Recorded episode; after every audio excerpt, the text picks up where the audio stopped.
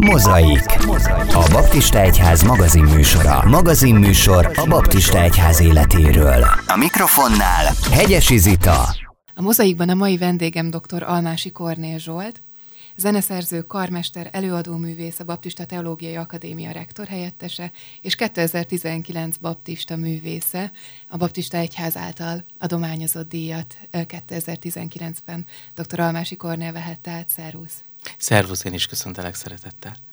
Hát amikor a művészetről, a zenéről beszélgetünk, akkor mindig ugye az első kérdés az, hogy honnan indult a zene iránti kapcsolat, honnan indult a zene szeretet. Például a te esetedben ez hogy történt?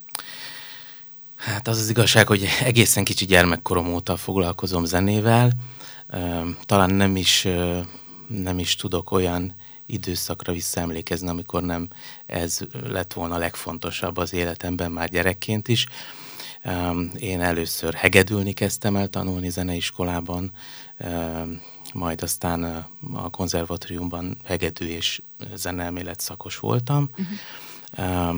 és aztán ebben az időszakban kezdett el foglalkoztatni egy kicsit a, a jazz, mint műfaj, és aztán a felsőoktatásban pedig egyrésztről az egyházzenei terület felé nyitottam, másrészt a klasszikus zenében a karvezetés és a zeneszerzés, és, és a jazz területén pedig a basszusgitár és a zongora, szóval egy kicsit ilyen komplex módon mozogtam ebben a műfajban is. Rengeteg keresztény rendezvényen vállaltál zenei szolgálatoknak a vezetését, említetted most is az egyház zenét. A te személyes hitéletedben milyen szerepe van a zenének? Azt gondolom, hogy van az a mondás, amit, amit én is vallok, hogy aki, aki énekel, az kétszer imádkozik.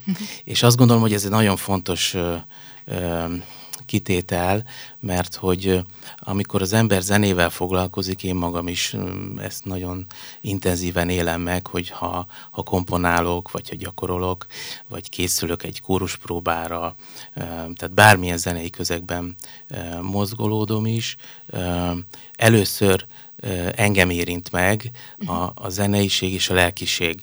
És talán ez a legfontosabb része szerintem a zenének, hogy, hogy, hogy nagyon-nagyon fontos hatásmechanizmusa van. És ez szerintem nagyon nélkülözhetetlen a keresztény zenében, mert azt gondolom, hogy nekünk is hatni kell, nem csak az értelemre, hanem az érzelemre is. Ahhoz, hogy megérintse a közösséget a zene, vagy a közönséget a zene, ahhoz meg kell érinteni a művészt is minden esetben? Én azt gondolom, hogy, hogy ö, talán vannak kivételek, de, de az nem ideális. Nagyon sok olyan rendezvény volt, ahol zenei vezetést vállaltál, Mabavit rendezvények, ez az a napok, a Joy Gospel kórusnak is a vezetését. Hogyan látod a keresztény kultúrában a zene szerepét, és változott ez esetleg az elmúlt években? Hát, hogyha végignézzük a zenetörténetet, akkor azt láthatjuk, hogy tulajdonképpen a zene az mindig egy nagyon-nagyon fontos szerepet töltött be az egyház életében a bibliai időktől kezdve egészen, talán azt mondom, hogy a 19. század második feléig elmondhatjuk azt, hogy, hogy az egyház volt a zenének a bölcsője, illetve mm. minden, minden olyan újítás, ami a zenében megjelent, az mind az egyházban jelent meg. Ezt ezt körülbelül így a 19. század végétől, 20. század elejétől már nem így látjuk, tehát egy kicsit fordult a kocka, uh-huh. és ezért ez, ez rengeteg feszültséget is okoz egyébként, azt látom az egyházon belül, hogy, hogy az egyházból jövő gondolatok határozzák meg a kifele való hatást, vagy fordítva. És ebben nagyon nagy bölcsesség kell szerintem, viszont alkalmazkodnunk is kell nyilván a korszellemhez, tehát, tehát valamilyen bölcsesség ebben mindenképpen nagyon fontos. Tehát visszatérve a kérdésre, azt gondolom, hogy a, a, a zenének egy, egy, egy, egy olyan alapvető fontosságú hatása van az egyházban, amit nem lehet elhanyagolni. Ha csak az ez az a rendezvényekre gondolunk, akkor látjuk azt, hogy a zene az összeköt különböző felekezeteket, különböző irányokat, akár a kereszténységen belül is. Hogyan lehet használni ezt eszközként? Ugye korábban ö, említetted azt, vagy kérdezted, hogy a, a zenészre magára kell, mm. hogy hatással legyen a zene. Én azt gondolom, hogy ez a folyamat ez úgy, úgy egészséges, hogyha valaki ö, merít ebből, mint előadóművész, és nem csak a művészetből, hanem, hanem a, a, a szellemi tartalomból is, és ezt úgy adja tovább, hogy, hogy ő saját magán keresztül engedi át ezeket az üzeneteket. Tehát nem feltétlen indukálnunk kell dolgokat, hanem, hanem sokszor csak átengedni. És az nagyon jó, hogy említetted az ez az a napot, mert hogy ott, ott ugye felekezet közé Igen. szolgálatról van szó, és azt gondolom, hogy az én életemben is ezt tapasztalom, de nyilván ez az elmúlt időszakban korábban is így volt, hogy nagyon, nagyon jól tud működni valami, hogyha van egy ilyen nagyon erős összekapcsolódó elem, a, a, az Isten hit, a szolgálat szeretete és, és a szolgálatért vállalt áldozatok. Ezt is nagyon fontosnak tartom, hogy, hogy sosem hát az egyszerűbb utat kell választani a szolgálatban, hanem igenis föl kell vállalni azokat az áldozatokat, amik a világi ember szemében nézve talán bolondságnak tűnhet, mert, mert miért áldozzuk oda a szabadidőnket, mm-hmm. miért maradjunk fönn éjszaka, hogyha éppen dolgozni kell egy bizonyos kompozíción, de azt gondolom, hogy az Isten ügyéért ez a minimum. Azt korábban említetted, hogy mi korábban a keresztény zene hatott a világi zenére, addig ez ma már gyakorta fordítva történik. Mi történik akkor, hogyha a világi zene hat a keresztény zenére? Itt mondtad, hogy bölcsességre van szükség. Igen. Én tanítok himnológiát is a teológián, és azért azt mindig el szoktam mondani a diákoknak, hogy, hogy, hogy nem szabad azt hinnünk, hogy korábban nem voltak ilyen hatások. Tehát azért sok olyan ma már klasszikusnak számító gyülekezeti éneket ismerünk, amelyek esetében tudjuk azt, hogy az eredeti dallam az, az, az mhm. világi dallam volt. Sőt, tovább megyek, lehet, hogy az egy, az egy szórakoztató zenei dallam volt, vagy egy, vagy egy kocsma dallam volt sokszor a szövegek átírásával került, kerültek ezek a népszerű dallamok be a gyülekezetekbe.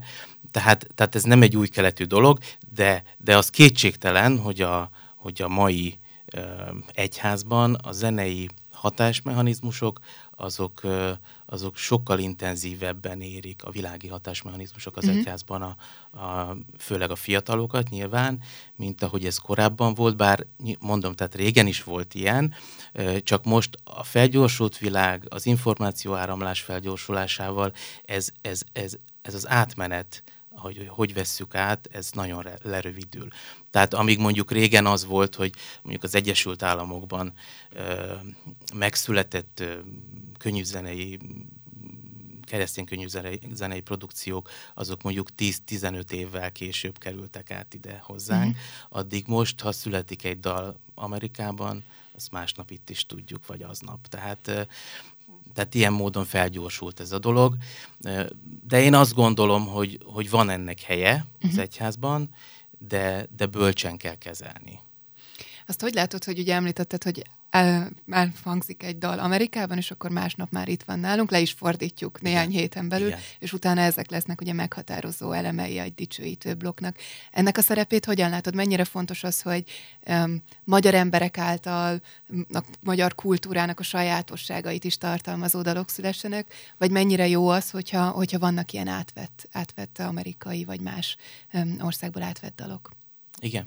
Hát, hogyha egy picit messzebbről indulunk, és nézzük a, a, a komoly zenei közeget, és nem feltétlen csak az egyház zenét, bár arra is nagyon jellemző, ugye, hogy Bartók és Kodály országában ugye a magyar népzene, mint örökség, az milyen erősen uh-huh. jelentkezik a, a magyar uh, kompozíciós zenében is.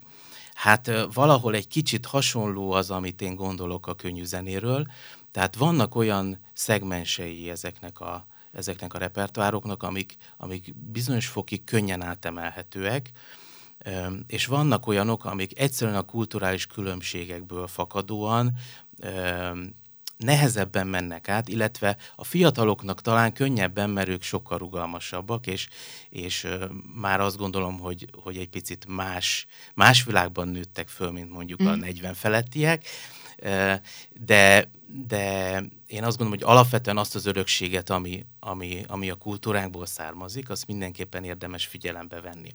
Ilyen például szerintem egy nagyon fontos kérdés a prozódia. Ha megfigyeljük a, az amerikai daloknak a többségét, tehát ott egyszerűen a prozódia, mint olyan, az egy sokkal lazábban kezelt történet. Uh-huh. A, a magyar kultúrában a prozódiára sokkal inkább ki vagyunk uh, hegyezve, és ezért uh, um, hát nagyon-nagyon nagy felelősség szerintem a fordítások szolgálata, hogy az hogy van, hogy van uh, megcsinálva. A Magyarországi Baptista Egyház Zeneügyi Bizottságának az elnöke is vagy, és ennek kapcsán át is eveznénk egy kicsit a baptista, baptista vizekre. Itt rögtön adja magát a kérdés az elmúlt mondatok alapján, hogy hogyan lehet akkor egy olyan gyülekezetben, ahol minden generáció megtalálható, és hát egy egészséges gyülekezet, ugye az a vágyunk, hogy minden generáció ott legyen, hogyan lehet a dicsőítést, a zenét úgy, úgy megvalósítani, hogy az egy fiatal számára is találkozást eredményezzen Istennel, de az idősebb generáció is tudjon kapcsolódni. Hát elmondom azt, hogy én mit tartanék optimálisnak, és erre, erre nézve azért látok jó példákat a világban, és azért most már Magyarországon is. Tehát én azt gondolom, hogy az a, az, az optimális, hogyha egyébként több generációs gyülekezetről van szó, akkor a zene is legyen több generációs. Uh-huh. Tehát ö, én, én mindenhol, ahova meghívnak, és ahol, ahol járok, vagy ahol szolgálok, ö, egyrésztről nagyon fontosnak tartom azt, hogy lássuk azt, hogy az az adott gyülekezet mire nyitott, mi az, amiben tud épülni, mi az a zene, ami őt föl tudja hangolni az Isten tiszteletre, az igére. Ha, ha többet rombol, mint amennyit épít, akkor, akkor lehet, hogy nem ahhoz kell nyúlni. Én magam is, mivel mindenféle stílussal foglalkozom, ha tudom, hogy X gyülekezetbe megyünk szolgálni, mm. akkor tudom azt, hogy ott mivel fogok tudni építeni, és akkor ahhoz nyúlok. Mert én azt gondolom, és ez nagyon, nagyon fontos, hogy a zene csak eszköz. Uh-huh. Tehát nekünk így kell tekinteni rá, és zenész, zenészként nagyon sokan beleesnek abba a hibába, hogy a zenét az célnak tekintik. Hogyha, hogyha én nyitott vagyok mindenre, és nekem az a célom, hogy a gyülekezetet megmozdítsam, és eszköz legyek, akkor a zene is csak egy eszköz lesz visszatérve, hogyha mondjuk egy olyan gyülekezetbe megyek, ahol, ahol mondjuk csak dicsőítő zene van, akkor, akkor ahhoz az eszközhöz fogok nyúlni, uh-huh. és abban próbálok valami olyat ö, ö, alkalmazni, amiben lehetőség szerint mindenki tud épülni. Ö, sok olyan meghívásom van gyülekezetekbe, ahol egy kicsit ezekről a dolgokról van alkalmam beszélgetni. És hogyha egy ifjúsági csoport hív meg valahova, akkor az ifjúságnak azt tudom elmondani, hogy ti miben tudtok eszközök lenni. E, nagyon jó példa néhány olyan gyülekezet, most már Magyarországon is van ilyen, de régen kint nagyon-nagyon jó, jó volt látni ezt, hogy e, ugyanazok az emberek beültek az énekkarba, utána átmentek dicsőíteni, és a gyülekezet mind, mindet, mindegyiket tudta élvezni. Tehát ez a fajta egység, tehát hogy ne falakat építsünk, hanem, hanem az Úr ügyét vigyük előre. Adja magát a kérdés, hogy mi a zene szerepe a liturgiába, te hogy látod? Hát mindenképpen az ikének a megerősítése, alátámasztása, illetve az arra való felhangolás. Uh, illetve ugye a, a, az alkalom elején levő dicsőítő éneklés, vagy bármilyen közös éneklés, az pedig egy kicsit a, a mindennapokból való kiszakadás és az Isten mm. közösségébe való bemenetel. En, en, ennél többre nem is vágyhatunk zenészként, azt gondolom, hogy ennél szebb és nagyobb elhívás nincsen. Tehát szoktam mondani, hogy, hogy azok a kollégáim, akik, akik, akik a világi közegben mozognak, azok, azok napi 6-8 órát gyakorolnak azért, hogy este annak a 180-100 embernek e, sörrel a kézben e, szórakoztassák őket.